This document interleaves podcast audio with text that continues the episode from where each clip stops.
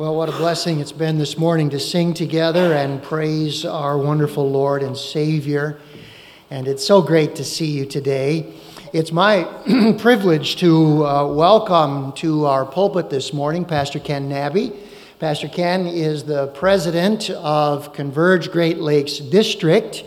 And uh, so he is uh, what I like to refer to as a pastor to pastors uh, as well as to our churches. Um, throughout my years uh, that I've served as a senior pastor and even going back to a youth pastor, I've had four different district presidents.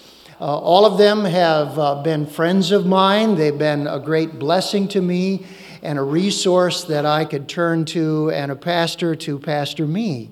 Uh, during uh, very important times in my life. Of, of all four, uh, Ken will appreciate this uh, he is the only one that's been younger than me. And uh, so I know that'll encourage him this morning. And so we are delighted that he can be with us and bring the Word of God to us, and so thankful for not only his friendship, but what he does in our district with all of our churches. And so, Pastor Ken, thank you and welcome.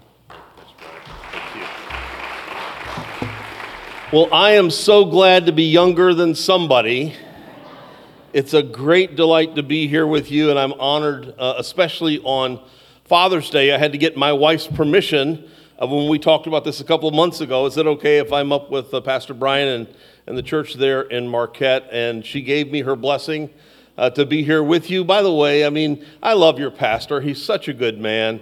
And I don't know if you realize uh, just how blessed you are to have a pastor who's, who has loved you and served you, while at times imperfectly, he, his his love for you is genuine, and I know I speak for you when I say, Pastor Brian, you're going to be dearly missed. And uh, next week, let's live it up, right? Uh, you can.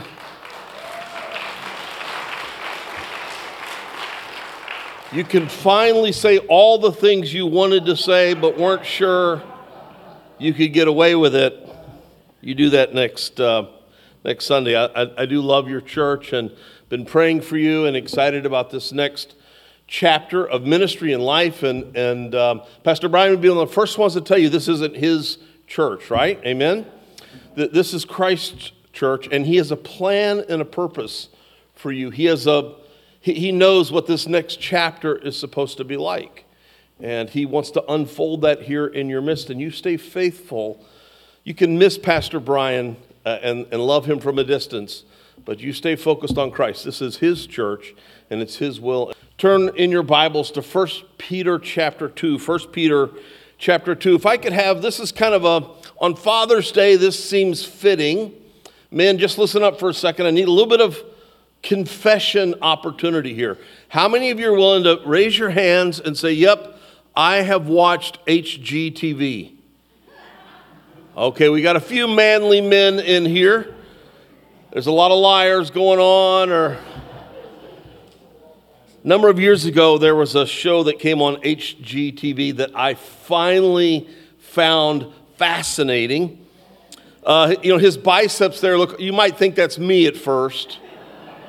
that's not me, that's uh, Mike Holmes. He started this, uh, this uh, home uh, construction process where he would come in if uh, the contractor who had been there, they were messing things up, stuff not done to code, uh, all, all, the things just kind of going wrong. He comes in and he points out what's been done wrong. They do all the demo, they play rock music while they're doing the demo, and uh, he's got these big biceps and so forth. And, and it's kind of a manly HGTV uh, show, and it's kind of catchy. His name is Mike Holmes, and so he, he's Holmes on Holmes.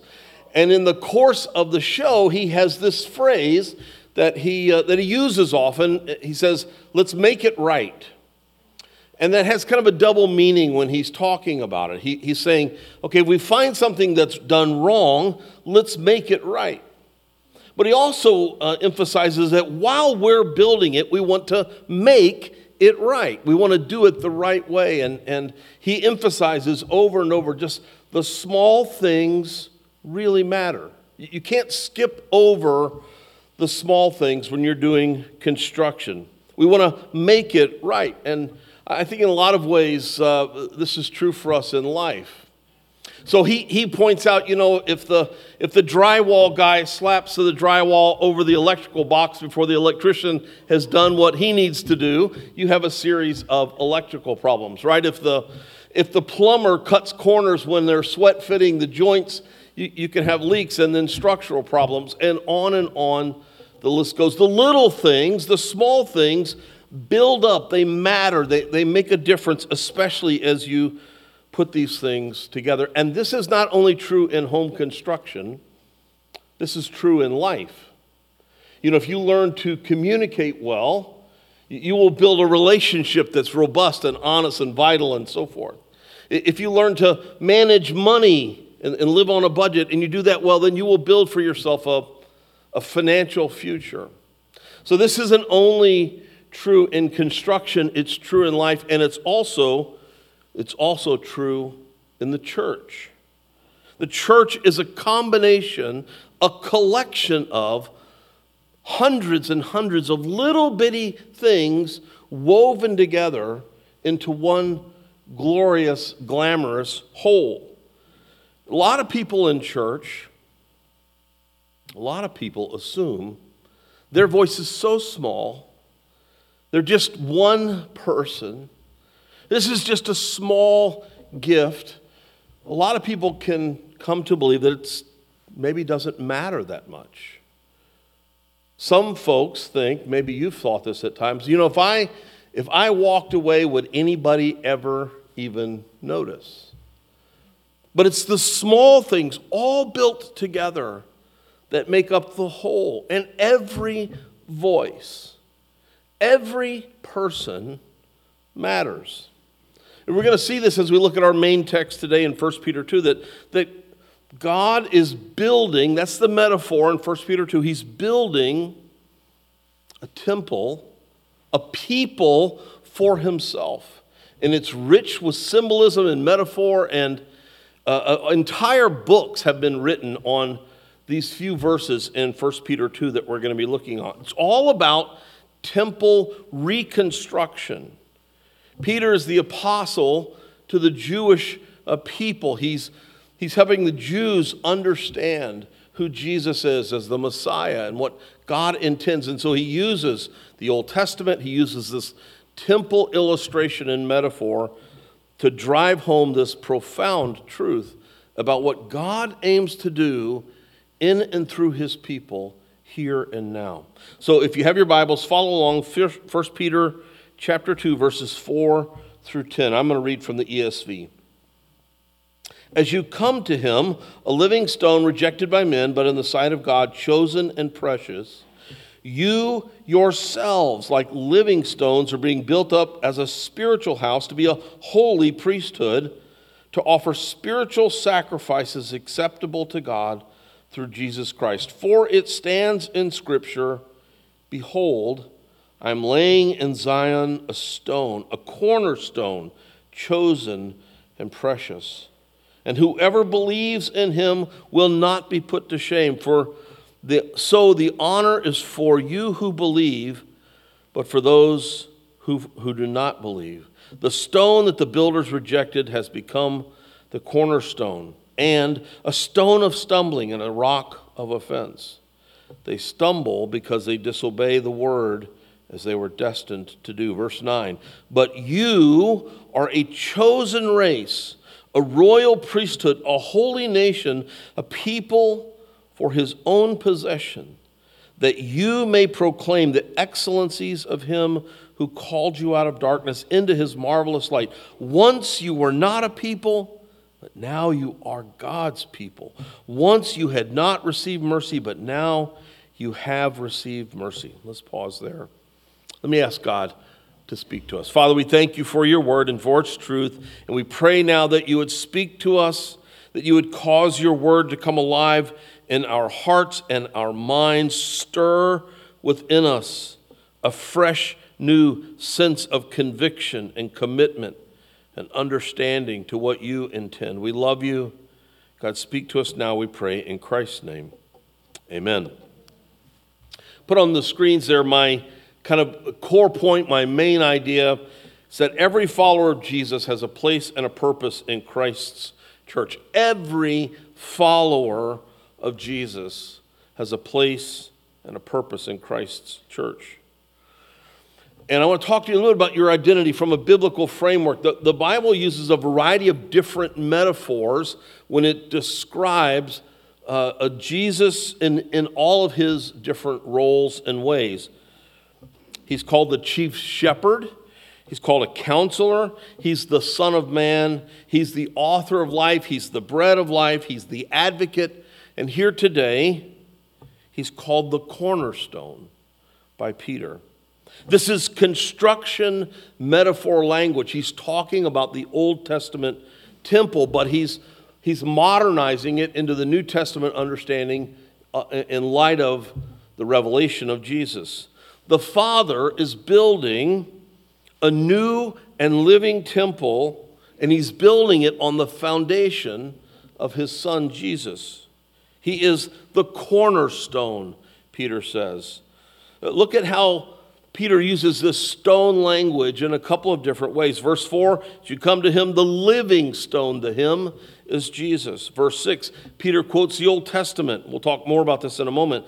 Behold, I'm laying in Zion a, a stone, a cornerstone chosen and precious. Verse 7 is the stone that the builders rejected has become the cornerstone.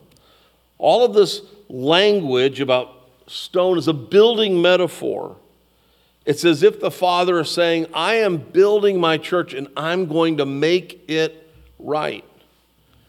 The, the pride of the Jewish people was that their temple, that, that God dwelled in the temple. And Peter is saying, the temple of God is being built now with people on the foundation of Jesus. He, He is the foundation of it all. Cornerstone is the very first stone that goes in place. It, it had to be true in any number of ways. It had to be plumb and it had to be square when you were building a, a, a, design of some kind. And if it wasn't plumb and it wasn't square, you would have problems as things uh, unfolded and built up on that cornerstone. Jesus is the very foundation, He's the very cornerstone of the people of God. He's living. It's not just a, a, a temple of static, dead stone. No, this is a temple of people being assembled together on the foundation of Jesus. In the Old Testament, the prophets began to understand this. They had a, a kind of prophetic expectation. They use uh, the stone reference, and Peter references it. He quotes it in three different ways here in this passage. There are three stone references. We're going to just do a quick stone tour or rock tour through the Old Testament. The rock tour, it's a, it's a little bit corny, but you follow me, right? Pastor Brian, do you ever do corny jokes here? I hear you have a good reputation for that kind of thing. So we're going to do a rock tour through a couple of Old Testament references. The first one that Peter quotes is Isaiah 28, I think it's verse 16 which is a judgment passage. God is going to tear down his people and he's going to rebuild them on a solid foundation. Uh, 1 Peter 2 6, quoting Isaiah Behold, I am laying in Zion a stone, a cornerstone, chosen and precious. Whoever believes in him will not be put to shame. And Isaiah is, is prophetically anticipating that the stone will be a person. Now, Peter's taking that prophecy and he's applying it to Jesus. And then next, Peter quotes Psalm 118, verse 22, which gives, uh, again, this voice of anticipation and expectation of how they would, how they would respond to this new rock. 1 Peter 2 7, quoting Psalm 118, the honor is for you who believe, but for those who do not believe, and now quote, the stone that the builders rejected has become the cornerstone, this has got a sting to it because the readers in, in 1 Peter here know that Jesus was rejected by his own people. They yelled, Crucify him, crucify him, crucify him. Jesus was the stone, and they had rejected him. And that's what Peter is laying out here. Has a sting to it. Then the next quote comes from Isaiah 8, verse 14. And this one makes clear that Jesus is a stone that will, in some ways, bring judgment. He says he's a stone of stumbling and a rock of offense. That is, if you reject Jesus and do life your own way, he will crush you under the weight of his sovereign rule. He is a humble, gentle Savior, but he is not to be trifled with. He is to be taken seriously. And so, all this prophetic expectation in the Old Testament developed this understanding that one day God would send a Messiah who would lay a new foundation uh, for God's people. And this would be the right, true foundation. It's as if the Father is saying, like Mike Holmes would say, I'm going to make it right. I'm going to make it right.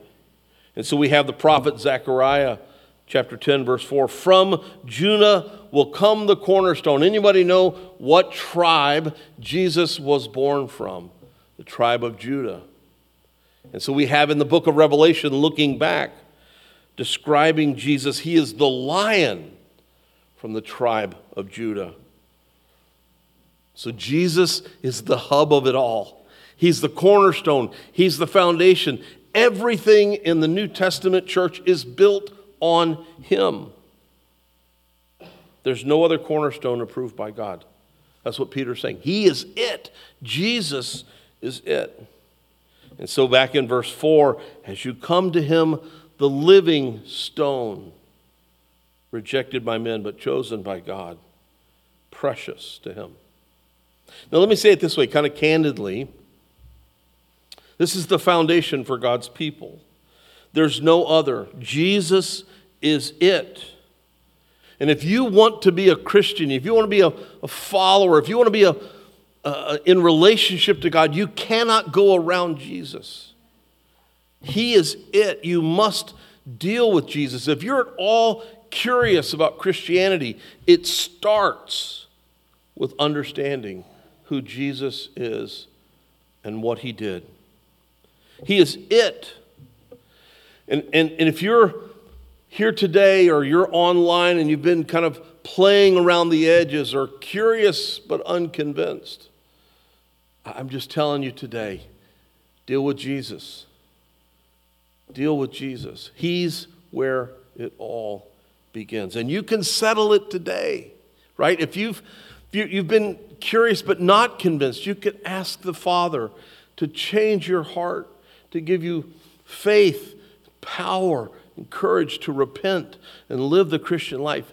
But, but it starts at the feet of the very cor- the cornerstone, the very foundation, Jesus, the Messiah. Now, watch what Peter does with this metaphor. He, he's not only the foundation and the cornerstone, but he's assembling a temple with living stones. Again, construction metaphor. And this gets at your identity in that living structure. Go back to verse 4. As you come to him, a living stone rejected by men, but on the side of God, chosen, chosen and precious, you yourselves, like living stones, are being built up as a spiritual house, to be a holy priesthood, to offer spiritual sacrifices acceptable to God through Jesus Christ. You are living stones. Jesus is alive, and the temple that he is assembling is built not with a granite or some other kind of stone, it's built with living stones, with people, the souls and hearts and lives of people. Before Jesus, you were just a rock, but in Jesus, you're a living stone. And this is why we get this temple metaphor fleshed out that, that Peter begins to describe in some, in de- some detail. You're not just a living stone, this is actually a, a, a spiritual house that God is assembling. It's your identity as a follower of Christ. In the Old Testament, remember, God's presence dwelled in the temple. If you wanted to interact with God the Father, you had to go to the temple and through a priest and that whole process. But in the New Testament, the, the, the Spirit of the Father resides in your head, in your heart, your soul, the, the totality of who you are. And you're alive, you're a living stone being assembled. And, and he goes on to say, You're a royal priesthood. It's not just a, a, static building that's being designed, it's actually alive with ministry. You're a royal priesthood. This was revolutionary to the Jewish mindset. I mean, they, they were so used to, if, if you wanted to go to the temple, you had to connect with the Levites. The priests came from one tribe only, the Levite tribe, the Levitical tribe. If you wanted to interact with the Father, you had to go through a priest in order to do that. A priest basically did two things in the Old Testament. A priest represented the people uh, by, by accepting their sacrifices and their prayers and that process and brought them before God. But a priest also represents God to the people by helping them understand his way and his word and the life that he calls them to. This is a twofold purpose of the, of the priest in the Old Testament. But guess what? That's your purpose too. In a very real sense, Peter's saying that you, now with faith in Jesus, you come before God. You don't go through anybody except for Christ alone. And you can represent your own heart before Him. And you can re- represent Him to others. Peter's saying now that faith in Jesus is it, it's, it's the foundation for doing life with God. And so Paul says to Timothy, 1 Timothy 2 5, there's one God, there's one mediator between God and men, the man Christ Jesus. If you're an Old Testament Jewish person listening and understanding, this is a game changer. It's a, it's a paradigm shattering discovery that the Old Testament temple was a, a foreshadowing of what Jesus was going to do in and through his people.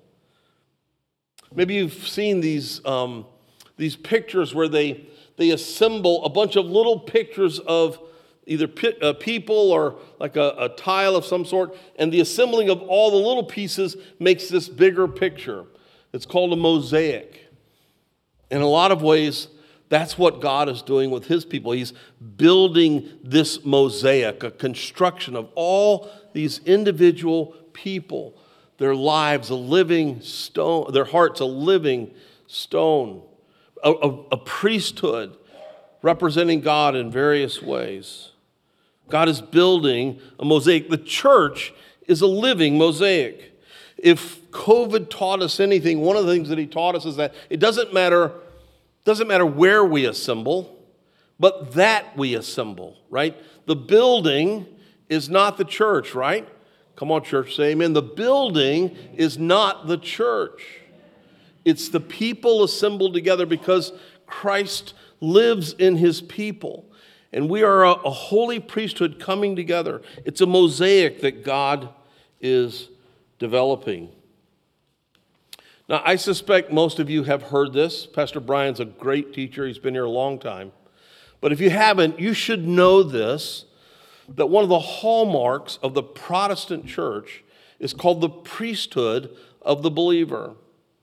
It was a hallmark in the Reformation as the reformers sought to uh, recapture and clarify what the true church was. And this was a, revol- a revolutionary truth in the Reformation that, that you didn't need to go through a priest in order to interact with God. That in Christ, you are a priest. It was, it was revolutionary in the Reformation, and Protestantism has affirmed it over and over again. You are a priest before God. You don't need to go through any mediary other than Jesus. And maybe some of you grew up in the Catholic environment where you're basically taught you couldn't, you couldn't bring your own heart and head directly to the Father. You had to go through someone else. But we believe from passages like 1 Peter 2 that no, you are a priest. God has assembled a nation of priests, a people before him. Martin Luther helped make this clear, and the Protestant church has affirmed it over and over again. It's called the priesthood of the believer, and every one of you should know about it. Occasionally, occasionally people will uh, come up to me. This is especially true when I was a pastor after the service, and they'd ask me to pray for them. And I love praying for people. But sometimes the implied message was, Ken, your prayer carries a little more weight with God than mine. I go, No, that's not true. I mean, the prayer of a righteous man avails much, right? But, but we all have access to the Father. Pastor Brian's prayer, or my prayer, or one of your elders' prayer, doesn't have some special magic formula. We all, if you're a follower of Jesus, can come before God directly. Maybe you saw this in the news a um, week and a half ago or so. It's major uh, in American media, but the 96 year old Queen of England, Queen Elizabeth, reigned for 70 years, the longest ever monarch um, forever. The Platinum Jubilee, they called it. Now, truthfully, we Americans, we really don't understand all that stuff, right? I mean, from a distance, we look at it and we say, yeah, whatever. But to the, but to, to the Brits, man, that, it's a big deal. The Queen is to be respected and honored and revered. She is royalty. They spent millions and millions of dollars honoring her and her tenure. They revere her. They honor you. If you don't know, she's actually the head of the Anglican Church. The monarch is the head of the Anglican Church. Now, despite all the royal dysfunction, you know anything about the royalty, that they, they love their queen. In a very real sense, what Peter is teaching here, you and I in Christ are royalty. Because we're the son or the daughter of the king. We are a royal priesthood, not just any old second rate priesthood. We're a royal priesthood. We are the son and the daughter of the king. You're a prince and a princess before God. And truthfully, so often, so often I think we, we, we see ourselves as average. We don't recognize and value our identity in Christ. We worry as if everything is up to us. Come on now, somebody say amen, right? We bargain and we argue like our reality is ultimately in our hands, our destiny is ours. We compromise for the praises of people. And in so doing, we trivialize our position in God's kingdom. Church, you're a royal priesthood, a king. You're the, you're, you're the son or the daughter of the king. Sometimes when I'm counseling people and we're talking about whether it's self esteem issues or self confidence or self perception issues, I come to this truth because I want people to really understand and feel this reality that you are precious and special as a follower of Christ. And maybe there's somebody here today. Maybe you need to hear that today. I'm not second rate. I'm not something that doesn't matter. If I walked away, it would be a loss. Listen, you're a, you're a priest in the kingdom of God. A royal priesthood is be, being assembled on the foundation of Jesus. And because of the absolute grace and love of God, our Creator, this is your new identity. You are not average in any way. Once you understand your identity, you can begin to live in that. We talk about being forgiven, adopted, justified, redeemed, and transformed. That's just a it's a variety of theological ways to say you are now the son or the daughter of a king. And you should live in and enjoy that reality. And that's what Peter's laying out for the purpose of the priesthood and service to God. Your identity determines your place because when you know your purpose, it directs your activity, the things that you do, how you live. According to this passage, there are two, two basic fundamental purposes that you have been given as a royal part of God's family. The first one is to declare the praises of God. Verse 9, that you may declare the praises of Him who's called you out of darkness. Remember, I told you what the purpose of the priest is? He's, he's, he's to bring people, uh, to their presence to, to God the Father. That's in the New Testament, that's an expression of praise, to honor God. That's one of your central purposes is to honor and adore and worship and, and bring your heart before Christ. Peter is proud to be a follower of Jesus. He's thrilled to take this newfound identity and express it in praise and adoration. The church should be a fire of passion and praise. You can declare praises with the way you speak.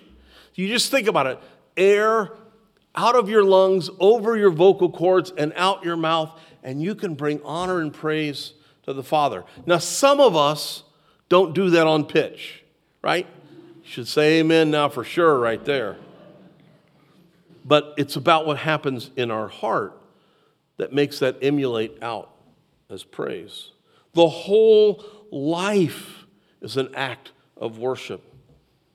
Romans 12:1 Therefore I urge you brothers in view of God's mercy to offer your bodies as living sacrifices holy and pleasing to God. This is your spiritual act of worship. All of who you are is an expression of praise. That's your activity. But that's not all that we're called to. The second purpose at least the second purpose is to point to Jesus in the way you live. Go back to verse 11, chapter 2. Live such good lives among the pagans that though they accuse you of doing wrong, they may see your good deeds and glorify God on the day that he visits. What Peter said then is still true today. The way we live our life gives evidence to the reality of who Jesus is and that he still changes the human heart. We bring praises to the Father and we bring evidence of Him to those who are far from Him. You and I are to live among those who are far from God, who maybe dismiss Him for any variety of reasons. And we're supposed to live in such a way that they should look at us and say, I don't know what it is, but there's something fundamentally different that I find appealing, curious interesting. How do we accomplish that? By being a changed person under the lordship of Jesus. You and I are to live a different kind of life. The greater good of God flows in and through us and changes what we love and how we live. This is your identity determining your place setting in motion your activities as a part of the kingdom. You're a new family of living stones, royal priesthood assembled together to build up the church. That's the twofold purpose to bring praises to God, to the one who redeemed you, and to represent him to those who are maybe far from him and don't know about him. I don't know if that sounds familiar to you, but that's a lot like the new commandment love God with all your heart, soul, mind, and strength, and love your neighbor as yourself. It's the great commandment in essence as we live out this royal priesthood. Now, listen to me, Bethel. You are the church. And every one of you, no matter how small or how seemingly insignificant, everyone is being assembled together. You matter. You matter to this church. If you're too busy to get involved in some way, it's like the drywall guy slapped the drywall right over the electrical box and nobody noticed. No, we need you present and involved and engaged. If you call this your church home and you're on the sidelines, get involved. If you've been waiting to be invited, consider this your invitation. Pastor Brian, is this? Pastor Brian invites you too. One of the things, the reason I'm, I'm bringing this message to you, let, let me tell you about the fear of a pastor. Pastor Brian uh, finishes well, runs across the finish line, takes a breather, and he, and he prays for and he starts to worry about his church. And the statistics are that a bunch of people drift. Not a lot, 10, 15, sometimes 20%. They go, ah, I don't know who's preaching today. We'll check something out online. Or we'll go visit that church we've been curious about.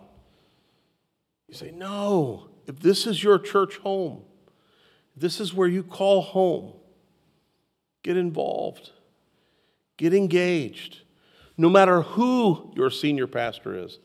Pastor Brian, you should say amen to that, right? No matter who the senior pastor is, this is God's this is God's church, right? Christ is the head. And he has a purpose and a plan for you that he wants to accomplish not only through Pastor Brian's leadership and, and administration and counsel, but through whomever stands here in the next year, the next five years, and should God tarry, you know, for decades on. This community needs this church, doesn't it? The community here needs to know about the love of Jesus. That's why you're here. It's one of the reasons. So we need you to be healthy and vital and vibrant and thinking about surrounding communities and how we can start some new works and expansion and so forth. Not only here in this region, but maybe beyond through church planting or missions or any number of other things.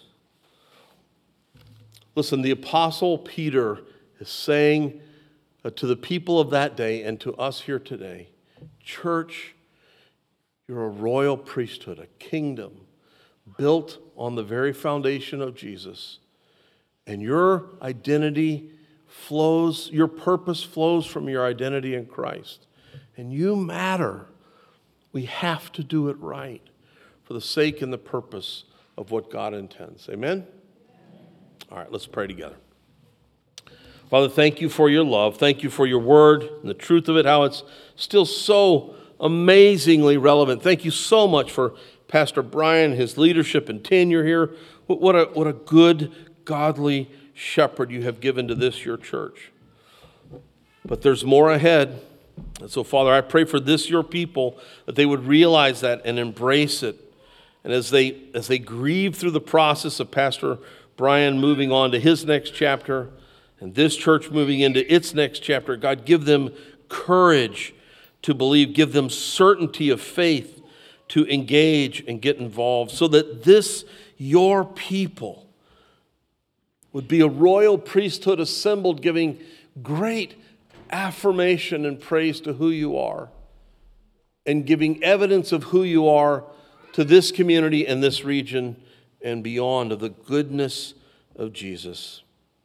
We pray this all together in Christ's name. Amen. Would all of you princes and princesses of the king